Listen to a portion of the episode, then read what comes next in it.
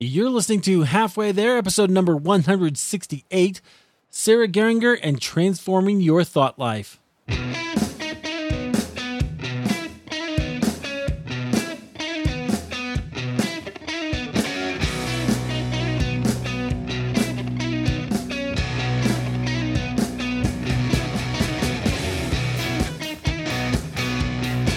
Well, hello, my friends. Welcome to another episode of Halfway There.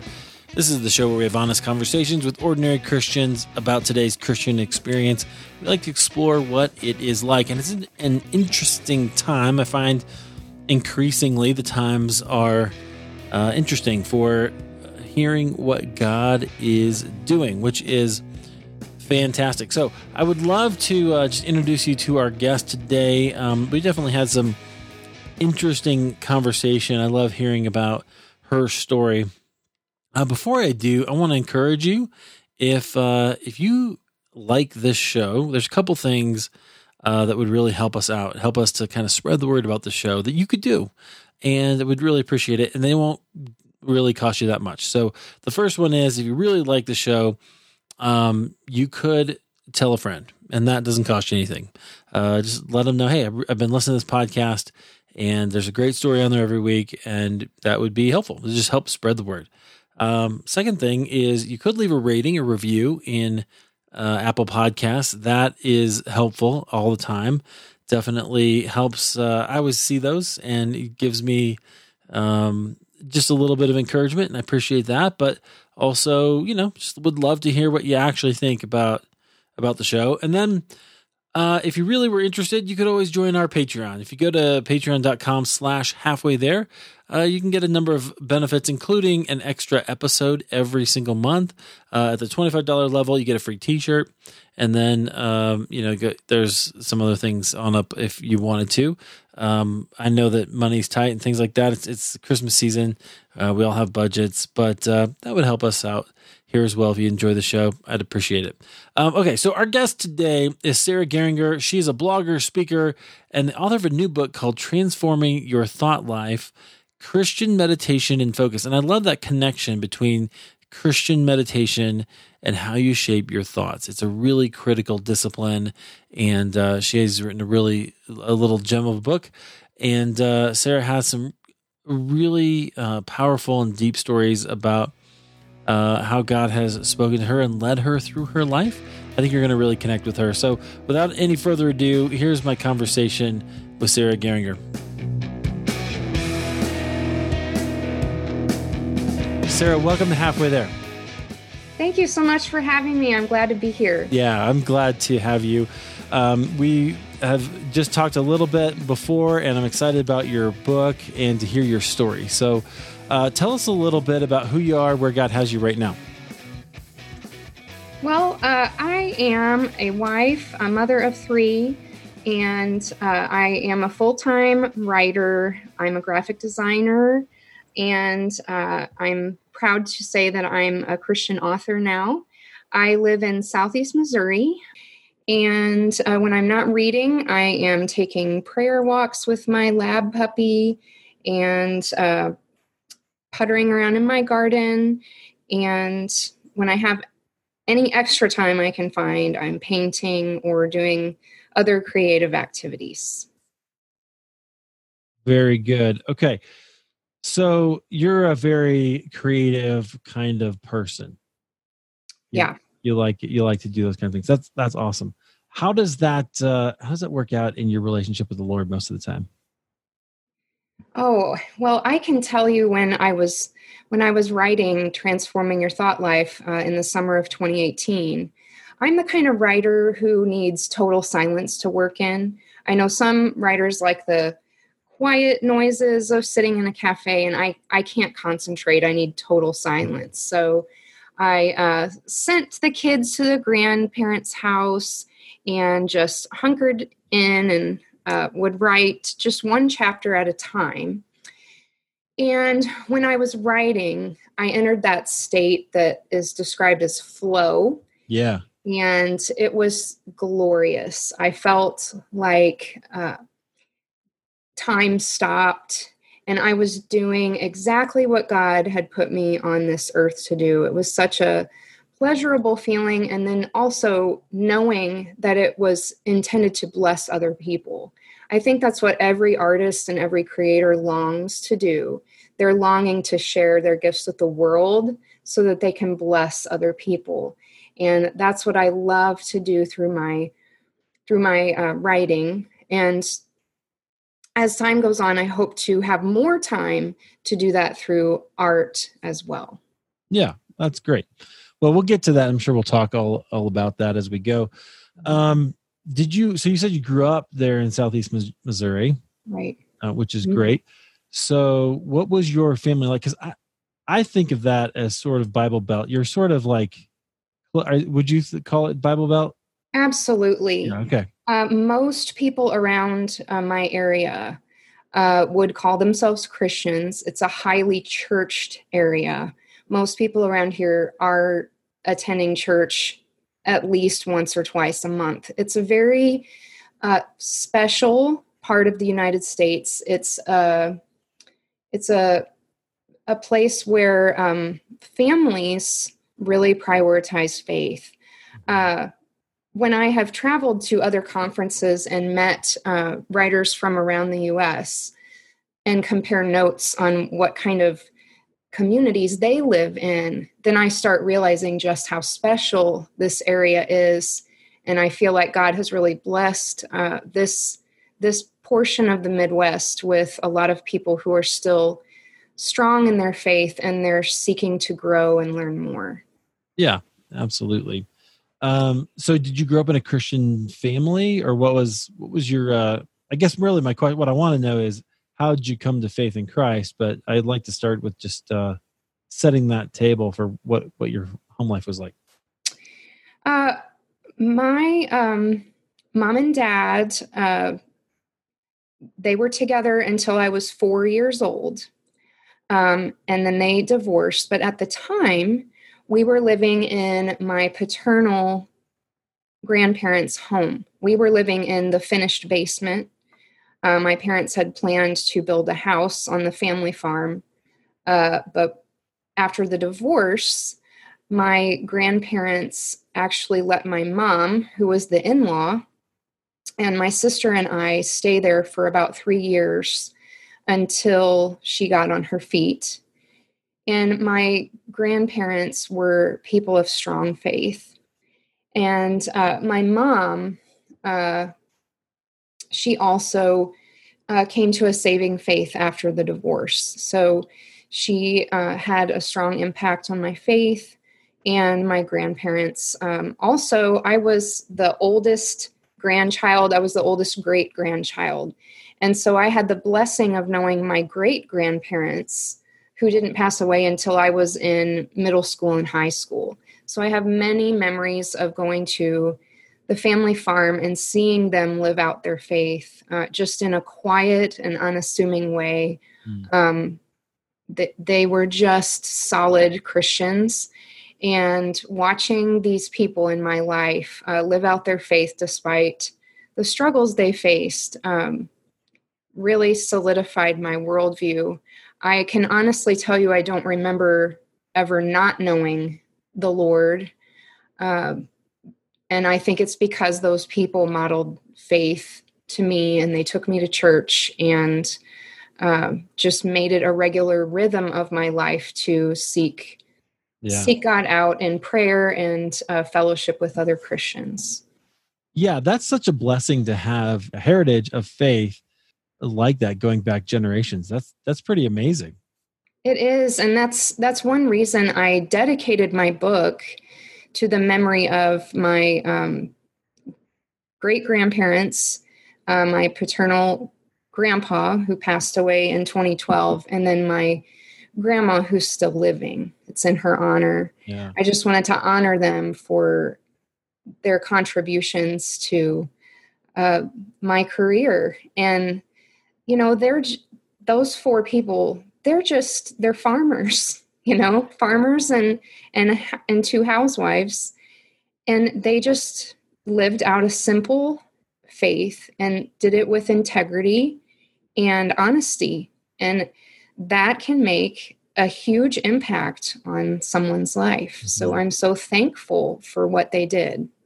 There is something to be said for the simplicity both of of being a farmer but also just having a simple faith, right? A simple life. Just going it's not really that hard, right? I know I've always aspired to a lot more and so I but I admire people who um who could do that, you know, who who appreciate it and, and absolutely yeah. Um, amazing. Okay, so you got me thinking now about some of my grandparents. I'm I'm lucky enough to still have two grandmothers alive. And, yeah. Uh, and then my grandfather just passed away this year in April. So it's uh it is a blessing. Maybe that's a maybe a Midwestern kind of German roots thing. Mm-hmm. Yeah.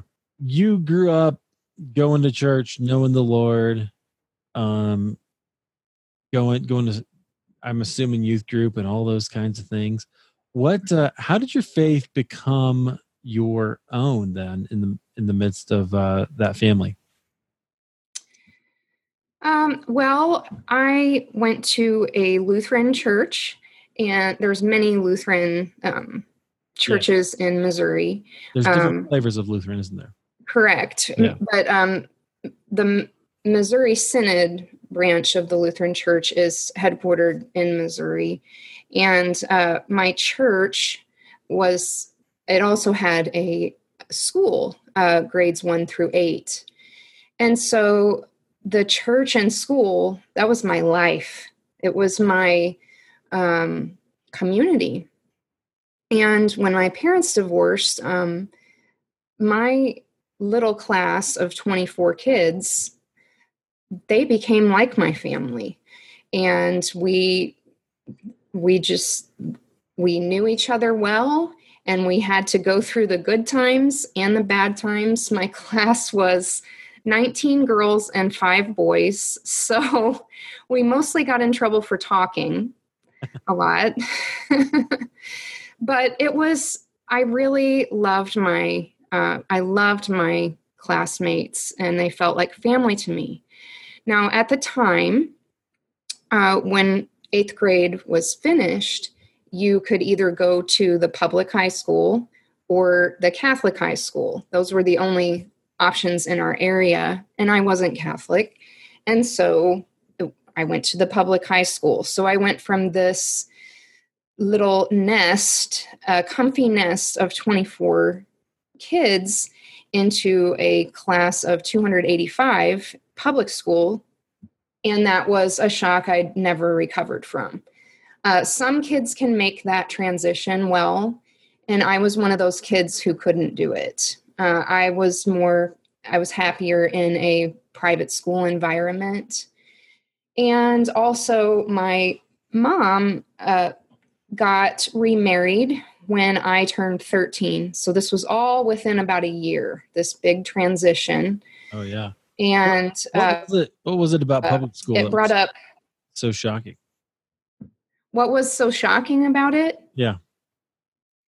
Just from going from a class where I knew everybody, I knew their quirks, I knew their faults, I knew their good sides, um, kind of like brothers and sisters, really. And then going into this huge environment uh, was totally overwhelming for me as an introvert, as someone who was shy, uh, someone who was insecure. It was just socially, it was too much for me to handle. Um, I excelled academically, um, but socially, it was a struggle for me all four years of high school. And so, um, I was trying hard to get through that transition. Um, and then I had family junk that had never really been processed. Yeah. And then in right before, um, it was right before, it was the summer before my sophomore year. No, my junior year. I'm sorry. And uh, I was watching a sermon on Sunday night television.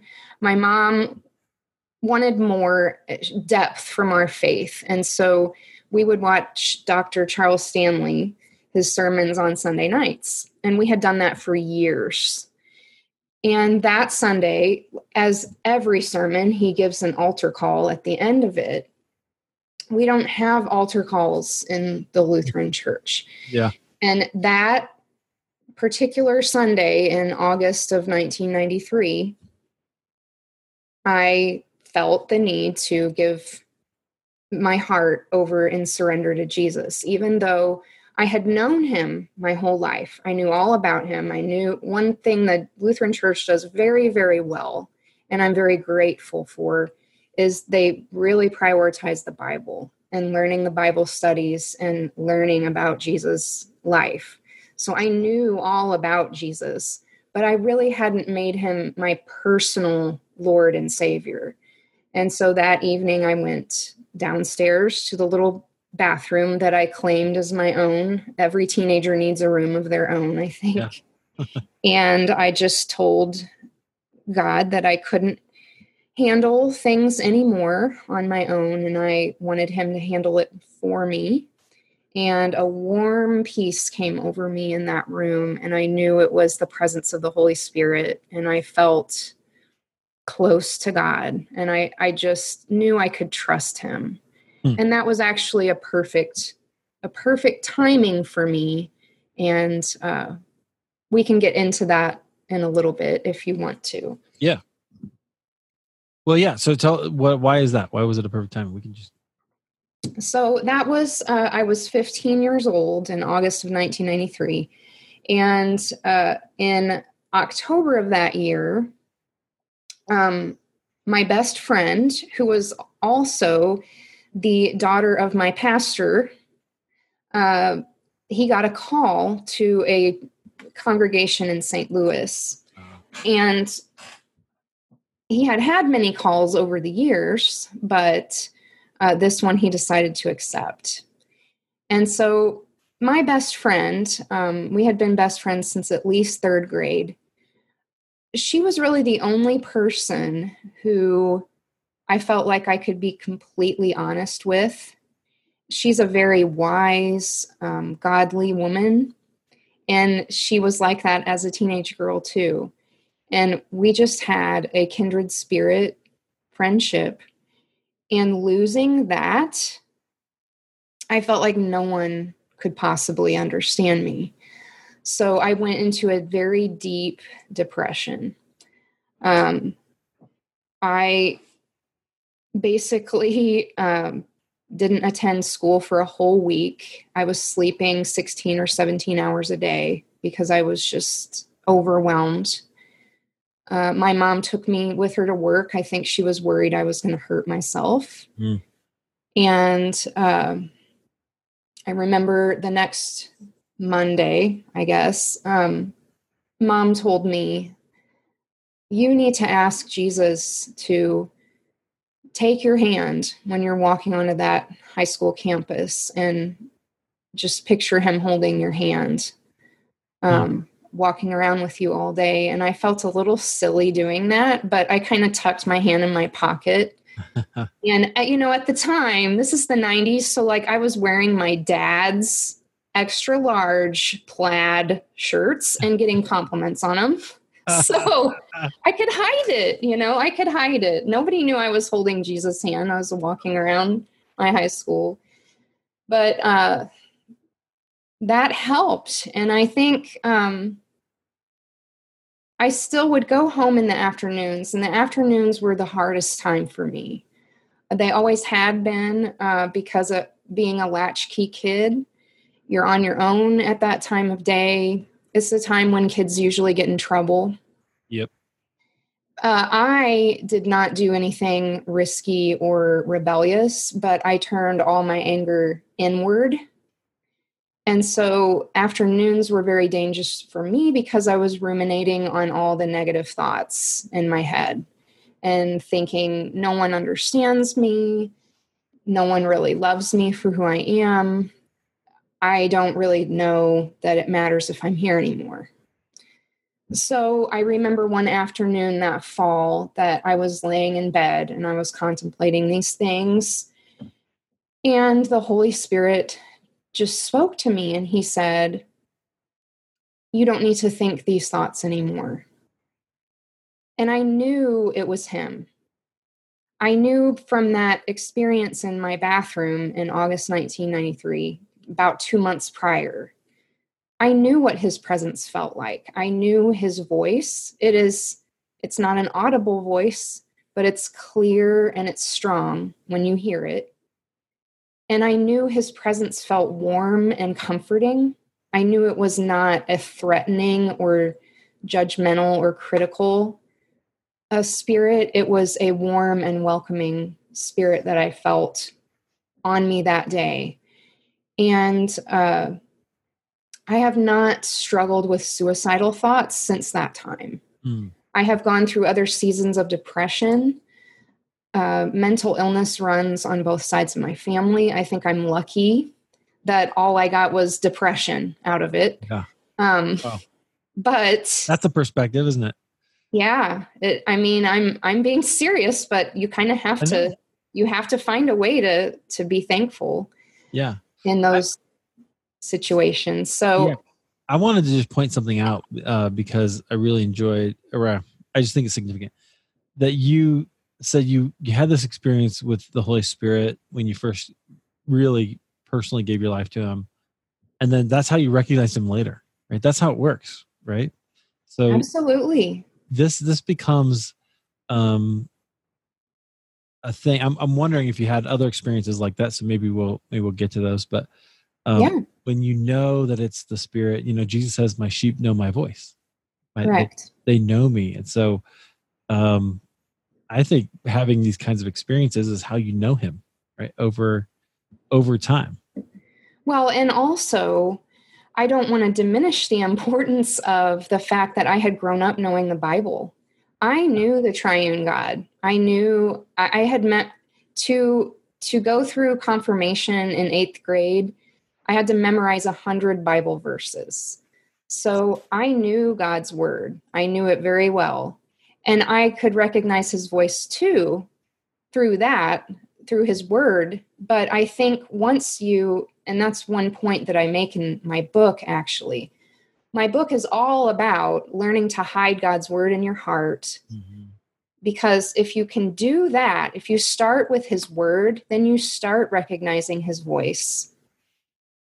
And then you can grow a very close and intimate relationship with him after that. Really, his word is the doorway to a deeper relationship with him. Yeah, absolutely. I think that's how we learn to recognize his voice, learn to recognize what he what he says. The hard part I have is that a lot of us uh the way we read scripture isn't with that kind voice, right? It's very right. condemning. And so it's one thing if Jesus says to Peter, "Why did you doubt?" Right? That's a that's a that's a tone uh, but or if he says, "Why did you doubt?" You know, there's a there's a yes. difference to it, and so I think Scripture is one thing, experience is, is another, and they both inform um, how we experience God. Absolutely, not and to I, diminish Scripture at all, just for the record. Right. I can tell you that I feel um, I've just been kind of exploring this this year. I feel like I started off a little bit different than most Christians. I think most Christians start off relating to Jesus because he was the son of God and the son of man. They can relate to him because he he took human form. And then they relate to God the Father based on however their relationship was with their father. And then usually most of most people I've met anyway, the Holy Spirit is the fuzziest and least familiar to them. Well, for me, in my experience, God lined it up in a different uh, format, and I think it was for different purposes. Um, I really feel like I came to know God the Father first. I think it's because I had such a huge gaping father wound that my father God wanted to fill that for me. And he knew that I wouldn't be able to function in all these plans and purposes that I'm living out now if I if I didn't get healing for that wound first. So from the time I was a little girl that that was really who I thought God was. He was my father. He was my perfect heavenly father, the one I could totally trust. Because as much as I loved my earthly daddy, I couldn't trust him. Yeah. And so um, then, as I've been explaining, in high school, I started to get to know the Holy Spirit. And uh, after my um, conversion conversion experience or being saved experience, whatever you want to call it, uh, I started doing uh, some Bible studies on the Holy Spirit. So I got to know, um, I got to know Him better. I did. I worked through one of Jerry Bridges' books. Um, I think it's called The Practice of Godliness. It's on the fruits of the Spirit. And then I picked up Dr. Stanley's book on the Holy Spirit. It's kind of a classic now. Mm-hmm. And going through both of those studies at that time made me very familiar with the Holy Spirit. But just this past year, really, 2018 into 2019, I have felt like Jesus has said, now it's time to develop your relationship with me. Even though I've known him and walked with him, but just to come into a more intimate relationship with him, just with him, uh, praying directly to him, spending time just with him has been, it's kind of brought everything full circle. And one way that I've done that is to go through a Song of Songs, and I know that that is um, it's a story of Solomon and the Shulamite, but it's also a picture of Jesus and his bride, the church. But I kind of personalize that um, in terms of Jesus wanting to build an intimate relationship with me, an intimate spiritual relationship. So one thing I've been doing is meditating. One of my main meditation verses for this year has been Song of Songs 8 3, and it says, His left arm is under my head, and his right arm embraces me. And I would just lay in my bed and take that as my prayer position and imagine Jesus holding me in a loving, intimate embrace. And that is when I've taken time to do that, there is no pure peace that I feel than in those moments. I'm just with Him. And so it has been a really uh, exquisite journey that He has taken me on through the years. And I'm really thankful for the way that God led me through it and helped me know all three persons that he is and uh, just guided me further and further and deeper and deeper into a faith journey. Yeah, I, I love that. So, those are the kind of practices that I think are so valuable and, at least in my experience, under taught. You know, uh, w- would you have done that as a as a kid, as a as a maybe you're still Lutheran, but typically that's not the those are the kind of experience practices that are uh, shown to to people. No, absolutely not. That is not from. that that does not come from my conservative background. Right. I feel like um, I know there's a verse. Uh, I wish I had it in front of me, but it talks about um, God shares the secrets of His covenant with with the people that seek Him out the most and i feel like the more the more i have given myself over to him the more i have surrendered entire portions of my life over to him uh, the more he's rewarded me with his presence and that has taken years and years i don't feel like well let, i'll put it differently i feel like this is possible for everyone but you have to want it you have to want fellowship with God. You know, Moses wanted fellowship with God and he said, "Show me your face." He he asked for it. He wanted to see God.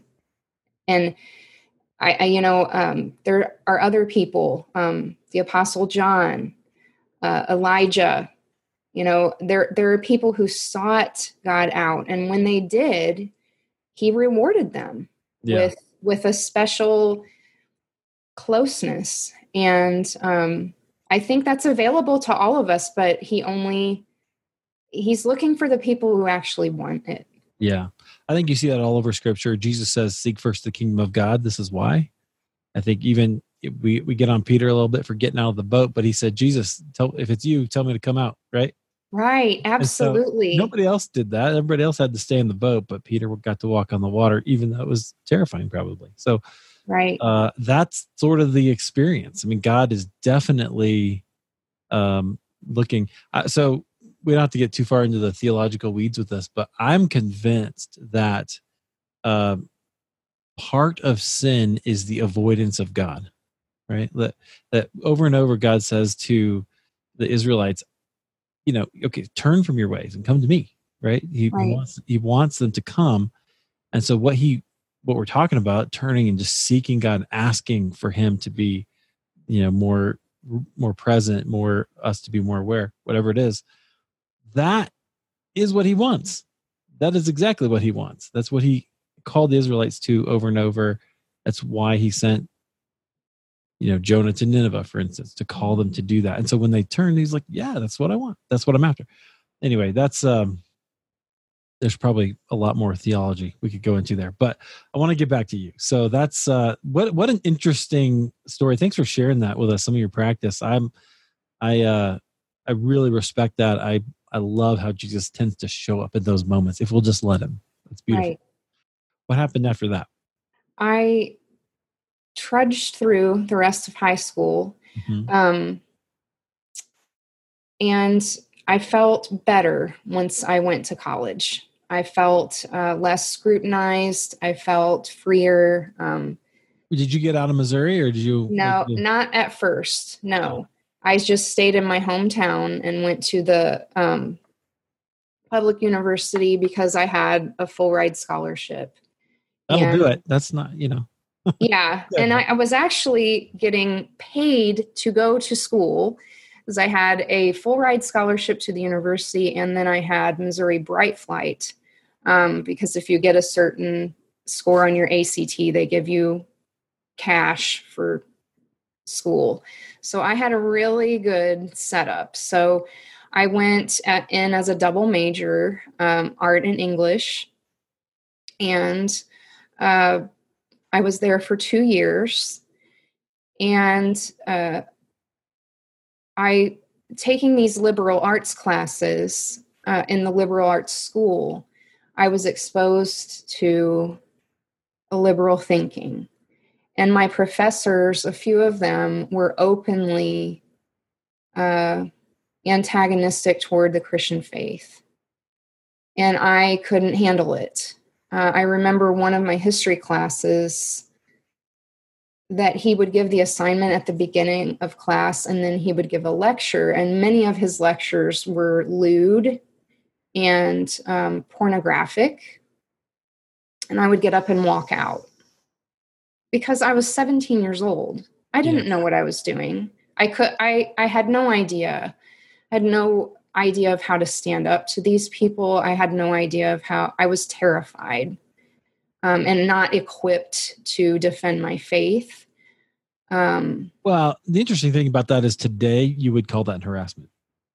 Right. And this is 1995. So yeah. this is not that kind of language wasn't happening. I know now that I would have rights. Um, I could have gone to the dean and talked about it but i didn't i didn't know that then yeah, and i was afraid world. to talk about it i remember in my french class i was a french minor and um so you were really planning for the future yeah i wanted to go to paris and study art Good.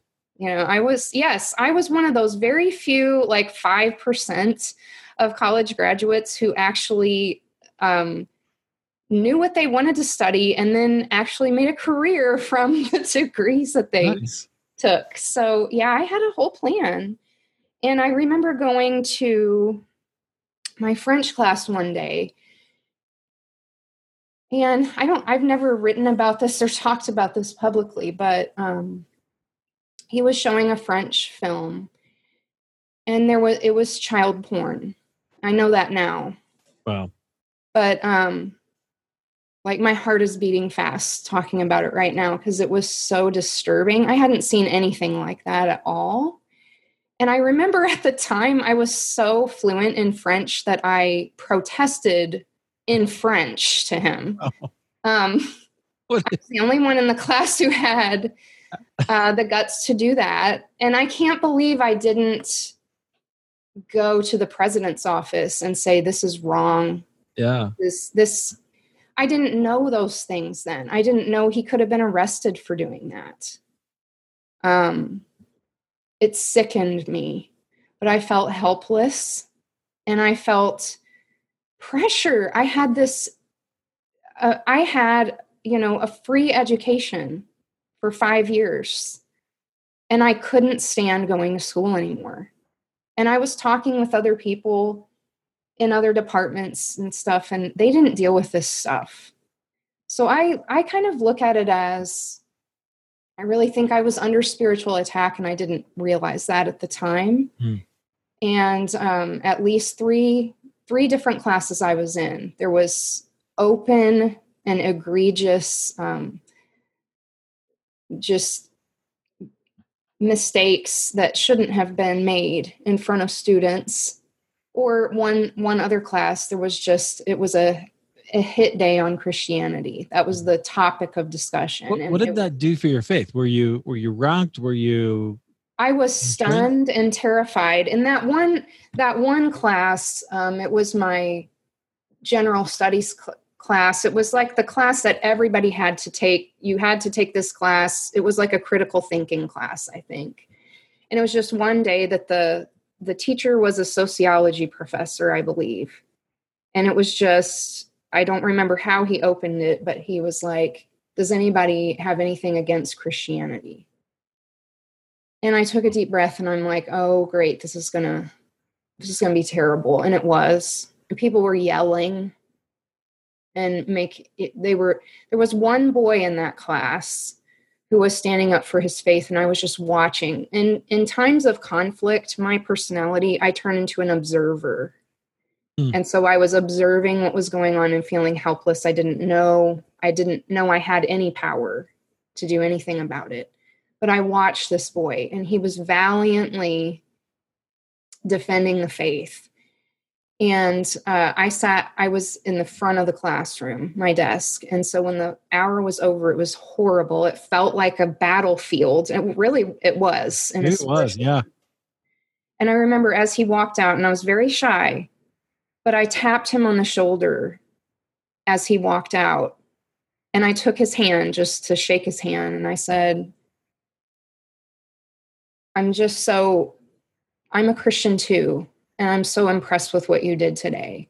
And just the way he looked at me, he, he just felt he was beaten down. He, yeah. he was battered. And he just said, thank you. And he was shaking, you know, because he, and I just watching him, I thought, I can't do that. I can't do what he did. Even though I agree with everything he said and he did it the right way, I'm not strong enough to do that.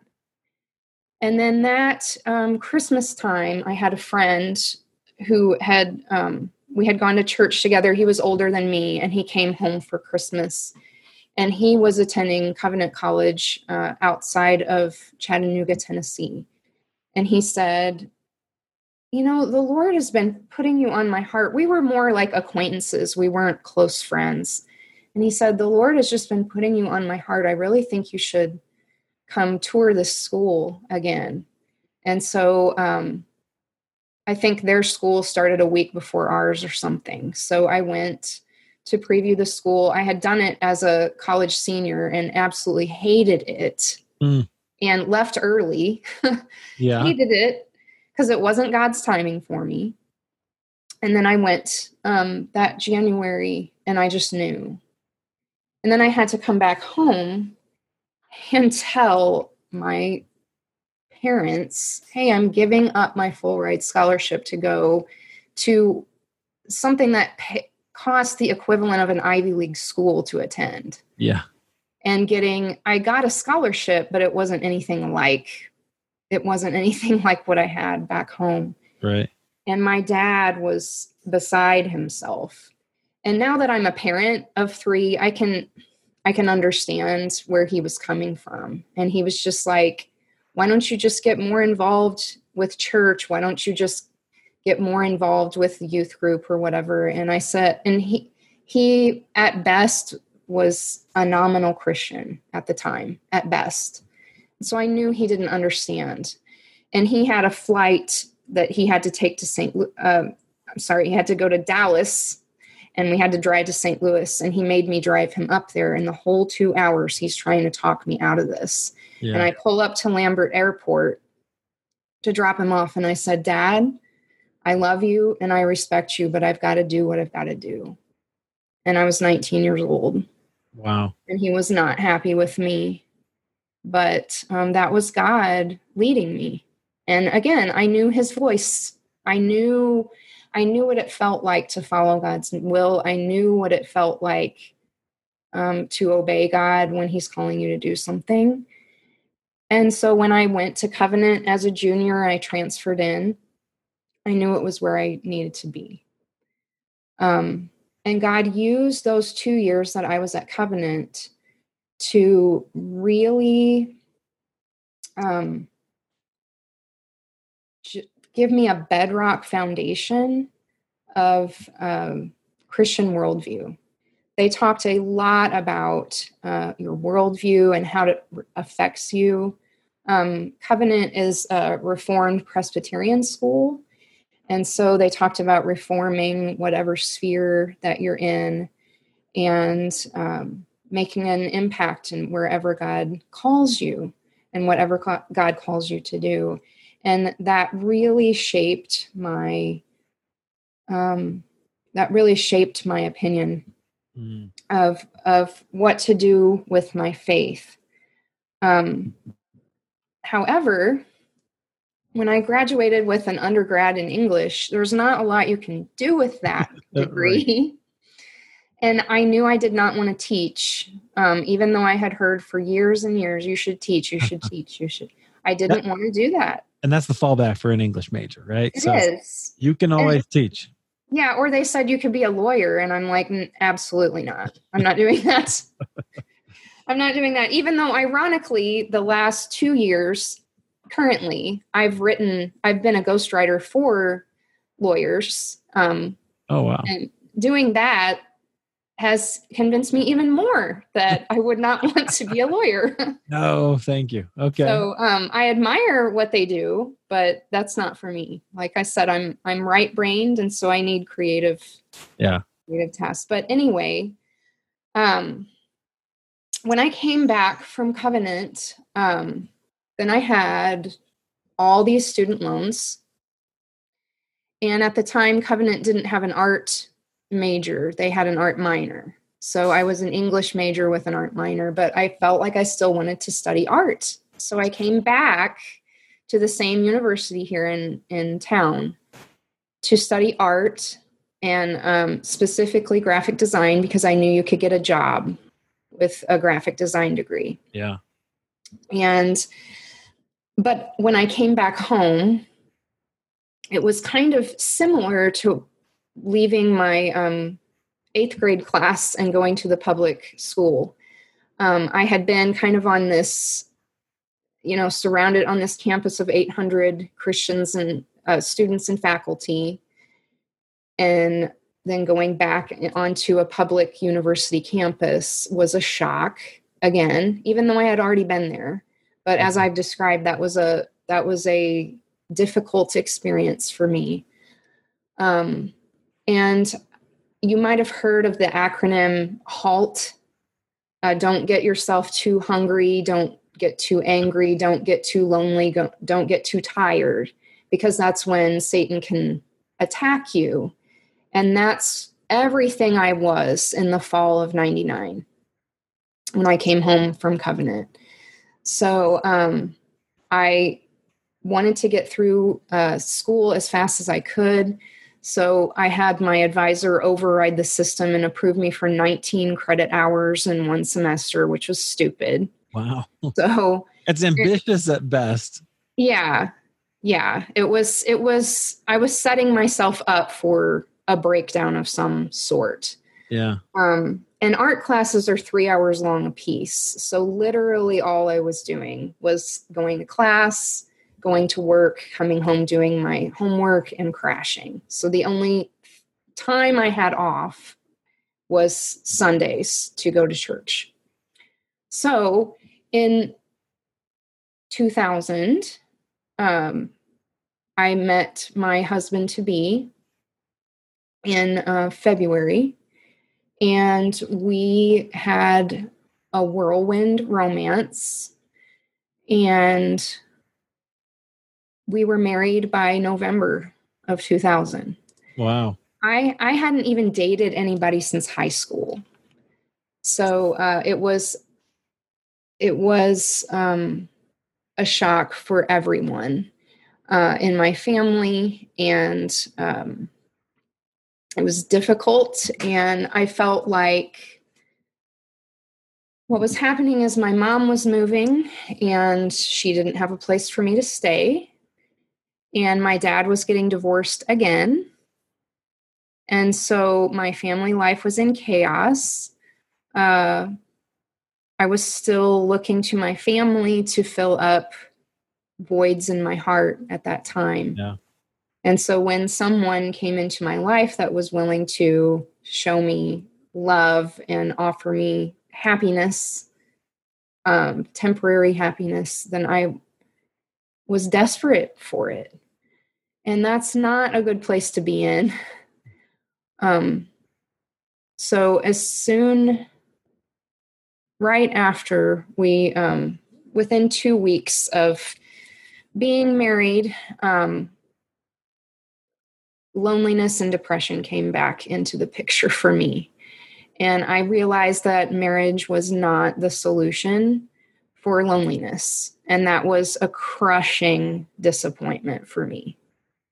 Loneliness had been my companion ever since I was four years old as a child of divorce. And I guess I thought very wrongly, very romantically, um, naively, that marriage was going to cure that problem, and it did not. Wow. Um, I got married to a fellow child of divorce because I thought he would understand me. And we did in some important ways, but also we were both coming in as very broken individuals who weren't healed when we got married. And so that just set up a lot of problems that we were going to have to work through.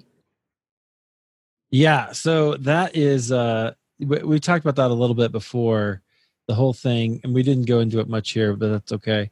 But the whole thing with uh, being a child of divorce is there's there's a lot more to it, right? And it's it does uh, open up some wounds, maybe I guess is the best way to put it, uh, that really are hard to fill, right? They're hard to they're hard to fix, and they take a lot of work to to heal up. Um, yeah, that's interesting. Yeah, interesting way to put that. Yeah, the the divorce, um, the best metaphor I've heard for it is a living death. Mm-hmm. So it's it's like a corpse that is always sitting in your front room that never got buried. And you got to walk around it and put up your decorations for Christmas around it. It's wrong. It's it feels unnatural and unhealthy. And yet it's there and you can't ever get it out of your life. And, you know, our God is the God of redemption and hope, but He's also a God who hates divorce, and it's for very good reason because He knows that it just creates curses over families that are just very hard to break. And the, the people who pay for it are the children, generally speaking. Um, I know it's I know it's hard on the adults too, but the children are the one who bear the wounds forever and ever. And um, it's just been something I wish um, it didn't still have a hold on me, but it does. And every family get together reminds me of it, every birthday, every holiday. Um, it's just, you know, it's it's something that is part of my life, part of my worldview um, that I can't get past. But God is showing me that the only way to heal from it is to draw into Him and draw into the strength of the church with a capital C. Yeah. To get your to get your needs met among the Christian community. So that's really the only way that you can heal from it. Um, and I hope to write an entire book on that someday. Um, I hope I hope that you do, and I'll t- for this reason because until you and I had our first conversation, um, no one had ever acknowledged uh, the pain or put it as well uh, that I personally feel from my parents. My parents didn't get divorced till I was like 25, had my first baby. Um, and I'd never heard anybody acknowledge that or or uh, express it as well as you just did. Um, Thank you. You did in that conversation, and uh, I was. Not, I mean, I knew it was there. Yeah, you, you have to, right? You know that it's always this kind of painful thing, but I didn't realize its extent until then. Right. And I I know that particularly in our generation, but I'm not the only one, right? There's so many millions and millions of us. So that uh, that's a book that needs to happen, and uh, which you know, take my opinion for whatever it's worth. but, but, that uh, resonated with me deeply. So thank you for that. Um, yeah. All right, but I, so I want to. I, I, don't really want to gloss over that. So I hope you don't feel like I'm doing that. But no. um, I do want I do want to kind of bring us up to the present present day. So um, I mean you've been through a, a lot and you've learned to kind of follow the Lord. Um and then you started did you start writing right away or like what like how kind of fill in some of those gaps maybe briefly and then bring us up because I want to talk about your book. Absolutely. Um I always wrote in journals. I got a journal for Christmas when I was 10. And so I have an entire bookshelf totally full of journals now. Um, and when I I remember a conversation with one of my English professors, and he just said, Well, if you don't want to teach, you need to start writing. And I thought, I don't even know how to do that. Yeah. Um, so that was completely overwhelming and foreign to me. So I just kept writing essays and journals for personal pleasure. Um, and then in 2010, uh, the Lord brought some someone to mind from my past. I actually write about it in my chapter on regretful thoughts. Mm. And I was like, Lord, why are you having me rem- remember this person. I haven't seen this person in, I guess at the time, like 15 years. I don't understand. And he just kept saying, right, right, right, right, right. And so I started writing out every memory that I could think about this person. And I have a photographic memory. So I had a lot. I had a lot of memories that I just wrote out in as much detail as I could. And as I'm doing this, I'm grieving. I'm grieving. And I realized this was a relationship that could have materialized and never did. And it was because of all the hurts and hangups I had in my family life that were unprocessed. So God used that experience to land me in the counselor's office. And I spent five years um, every other week, going to a Christian counselor and sorting out all those issues. And around that time, I also started blogging. So I um, stopped and started, and now I really wish I had uh, continued on because those were the glory days of blogging. Now we're in the glory days of podcasting. And that's why we're here. That's right. That's right. but, uh, you know, I stopped and started, and partially because when I was grieving and working through some problems, I just couldn't write. Um, yeah. I just couldn't. I could write in my own journals, but I couldn't write for public consumption. So um, in 2015, I had healed from much of that stuff, having gone to therapy. And I saw a Facebook ad. I know I have a lot of mixed feelings about Facebook, but Facebook did did something good for me. And it was an ad for Michael Hyatt's Get Published course. Yeah. And so I clicked on it and looked into it, and I think it was around $300, which, you know, was an investment for me as a high school secretary making a little more than minimum wage, you know. Wow, yeah. But I thought, you know, if I am going to pursue this dream that I've put on the back burner basically to raise my children, um, now's the time. I'm not going to wait anymore. This is silly. I remember getting awards when I was in college. I remember, you know, my professors being impressed with what I did. So I thought I should really try this. So I went through his course. And one of the things he said was, um, he had so many good things to say. A lot of it is in his book, um, Platform, which I highly recommend. Great book. I Great book. That was um, one of the books that inspired me to start uh, particularly social media, but because he has a great chapter on Twitter, but also um, just to like dig into podcasting to get to get. Yeah. Going. I can't. I'm, I just want to echo that. Yeah. Yeah, definitely. So he said, you know, you can do whatever you want. He has a chapter on self publishing versus traditional publishing, but he came out of the um, traditional publishing background. And so he had all these reasons for why you should at least consider doing it. And so, reading his recommendations, I thought, yeah, this really sounds like what I want to do. I know that there's pros and cons of both, but I really want to go the traditional route. And it's mainly because I want to have the widest audience possible for these things that I know God has put on my heart to to build a writing ministry from. So I knew I couldn't really reach that many people through self publishing. But anyway, I did go ahead and self publish because I thought it would be a good stepping stone to get to traditional publishing. So my first yeah. um my first traditionally published book came out in October of 2016 and it was called Christmas Peace for Busy Moms.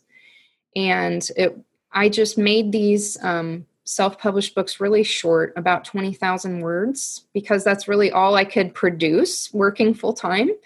Um, and also just to accommodate busy busy yeah. people who still want to read but don't have a ton of time and then my next book um, newness of life uh, trusting god in times of transition that came out in january of 2017 and that's a study on ecclesiastes 3 1 through 8 and then my third one uh, came out in March of 2018. So I was really, really pursuing the stream hard, getting up at 4 a.m. and writing and taking the weekends to write, write, write. And uh, I was also in um, Chandler Bolt's self publishing school, which is a very, very good resource. They have a very good free blog, but I was in the paid group. Um, that really helped me um, self publish in a in a professional way. And then um, that was March of 2017 when I did the Fruitful Life. And then I um, signed up to attend She Speaks 2017. That is a large conference for Christian women writers and speakers, and it's put on by Proverbs 31 Ministries, and it's held every year in North Carolina and I was a member of Compel Training, which is their training module. And um, I had watched videos of other bloggers I had followed who had gotten book contracts and and they had gone to She Speaks to do this. So this is something I had dreamed about since at least 2013. Yeah. So I went to um, She Speaks in 2017 and it was amazing. And I had one session with a um, a fellow writer we had been in a Facebook group together and had never met. And she was there to pitch her book, and I was there to pitch my book, which is actually the one on being a child of divorce, has not been published yet, but and we just connected. And then um, in January of 2018, uh, in the Facebook group for She Speaks, somebody posted, Has anybody heard back from their publisher appointments? So I had one of the agents had accepted my manuscript but still hadn't gotten back with me. And so I just posted that as a comment in that group. And then Michelle, the one who I had chatted with, um, the fellow uh, writer, she had become an agent in the span of that time. And she private messaged me and said, Hey, uh, do you want me to take a look at your manuscript? What is it about? And I said, Absolutely. right. You're not going to turn that down. No, no, I didn't. And so I sent it to her, and she said, What I had put in one of the sections was upcoming I think in the section where I listed my self published books, I said, um, and this was in Janu- January of 2018. So I said, I'm, I'm planning to put out another self published book on transforming your thought life probably in March of 2018 because I think it's time. It's been a year since I did one for my tribe. I think it's time. And and Michelle said, "Wait a second. I want to see a proposal on that book." And I said, Well, right now it's just um, three sheets of scribbles on notebook paper. And she's like, Yeah, you need to send me a proposal on it as soon as you can. Wow. So I took a whole week off of work um, as a freelance writer to write this 64 page document on on this other book and as soon as she received it she said yes this is the one we need to pitch and she said, Would you be interested in signing with me? And I said, Absolutely, I am. And so that was very exciting. I signed with her in March of 2018. And as soon as I signed with her, she sent it out to uh, 19 different publishing houses. And within two weeks, we had two that were interested in it at nice. the same time. And she said, This is not normal. and she yeah, said, that, that's the place uh, you want to be, right? Yes, it was amazing. And I'm a newbie. I know nothing about this, you know? Right. I'm just like, oh, yeah, whatever. Sounds great. And she said, uh, she called me most of the time we emailed, but she called and she said, Sarah, she said, the um, acquisitions editor at Leafwood wants to have a phone call with you. Are you available? And I'm like, yes, right now, you know? yeah. So we get on the phone and I talk with Jason and he said i love your book but i want i want to see if you're willing to put it through this framework and he said you know about half of christians are going to say ooh christian meditation transforming your thought life that sounds amazing i want to buy it and the other half our conservative uh, friends yeah. are going to say no way new new agey ooey gooey no thank you and he said so to make this book appeal to both groups, are you willing to um, put a virtue in each chapter? Because if we can, if we can show that uh, these negative these negative thought patterns that you mention can be reformed by pursuing a virtue, then I think it will be appeasing to both sides. Yeah, it'll be interesting. Yeah and i i was really uh, i really appreciated that perspective. I really respected it. I thought it was a very good it would make the book even better. And i was not just willing to do it to get a book contract i thought this will be a better book for a bigger market yeah with, with this type of guidance and so i signed my contract with leafwood in May of 2018, and the book was due in August. So I wrote and wrote and wrote all summer. And it. Um, is that a normal timeline?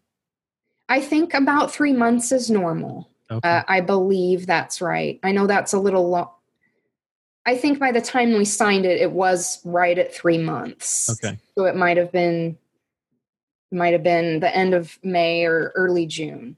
But um yeah, that's that's about that's what I've heard anyway. Gotcha. For a nonfiction book, um, that's about right.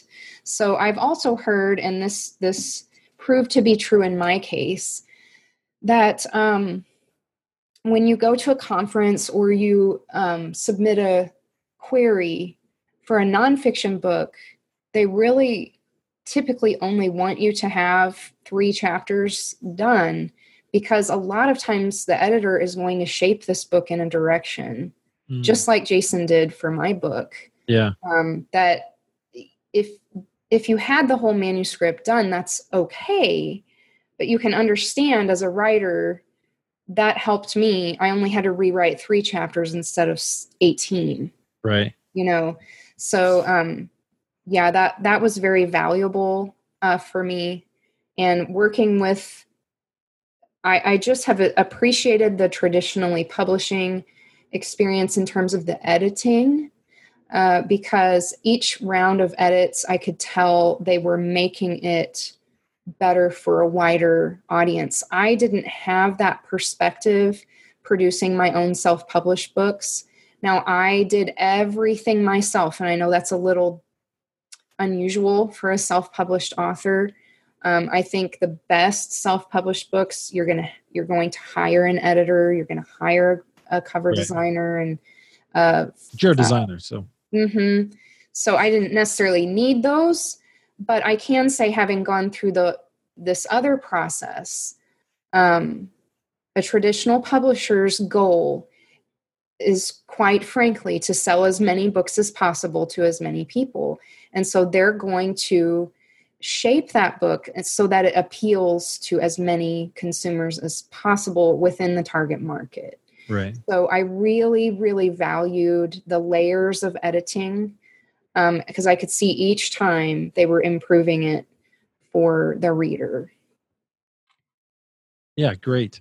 So tell us about the book and and what you're hoping people get out of it. So the book, uh, the first chapter talks about what Christian meditation is and the benefits that it provides to you. And really, I can just give it away right now because it's so, so simple. Um, it's simply meditating on Scripture. That's all it is. It is thinking about Scripture, how it applies to you, what it tells you about God, what it tells you about the um, plans and purposes He has for you. It is just that simple. Um, so I explain um, different tactics that you can use. And I also, in each chapter, I tell a story of how I did this uh, to improve my thought life and reform my thought life. And then the other 17 chapters that remain, each one deals with a common thought life struggle and then the virtue that we can pursue to overcome that struggle. So, for example, um, angry thoughts, uh, we can meditate on scriptures about anger so we know how to hang, handle it.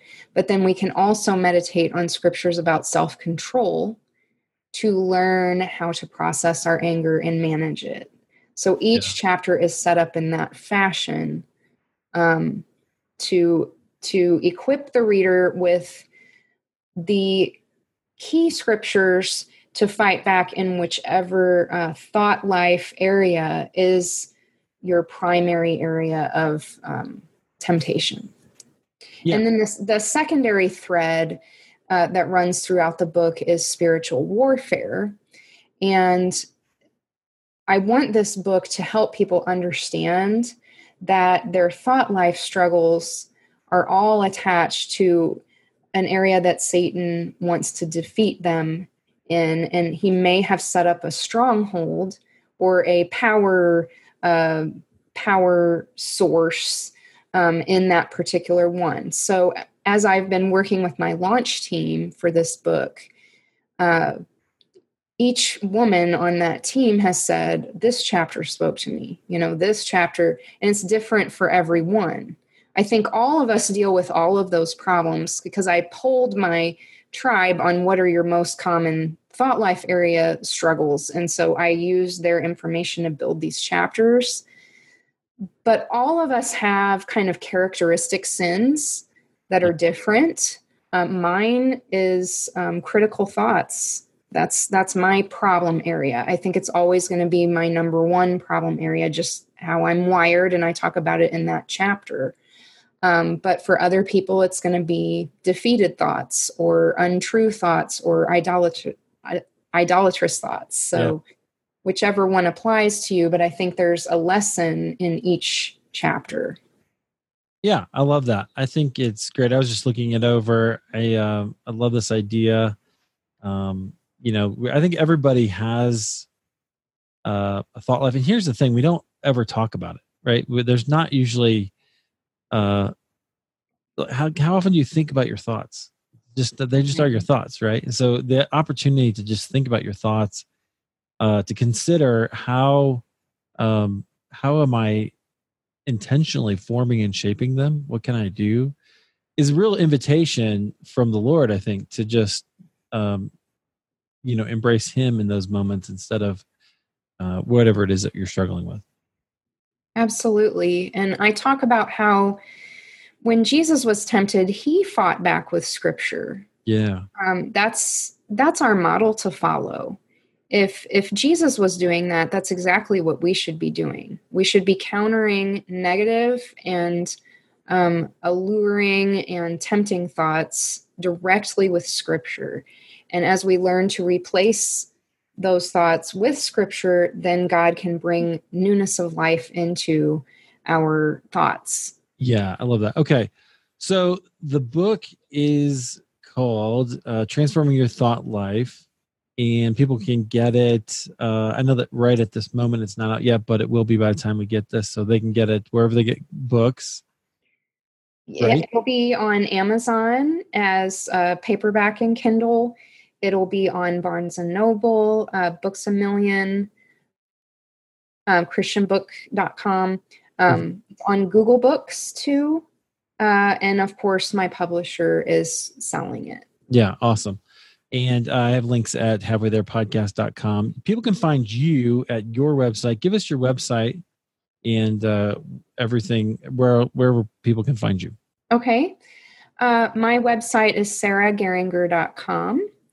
And I have uh, active accounts that I update every day on Facebook and Twitter, uh, Instagram, and Pinterest. I'm also on LinkedIn.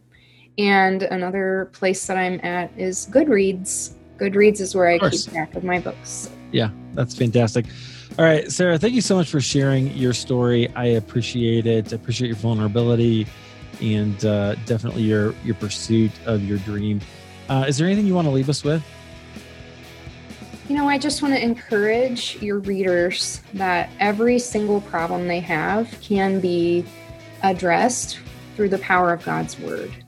There's a scripture that's going to help every single thought life struggle that you're having. And there is hope and joy in applying God's Word to your problems. Amen. Amen. Thanks for being here. Thank you so much.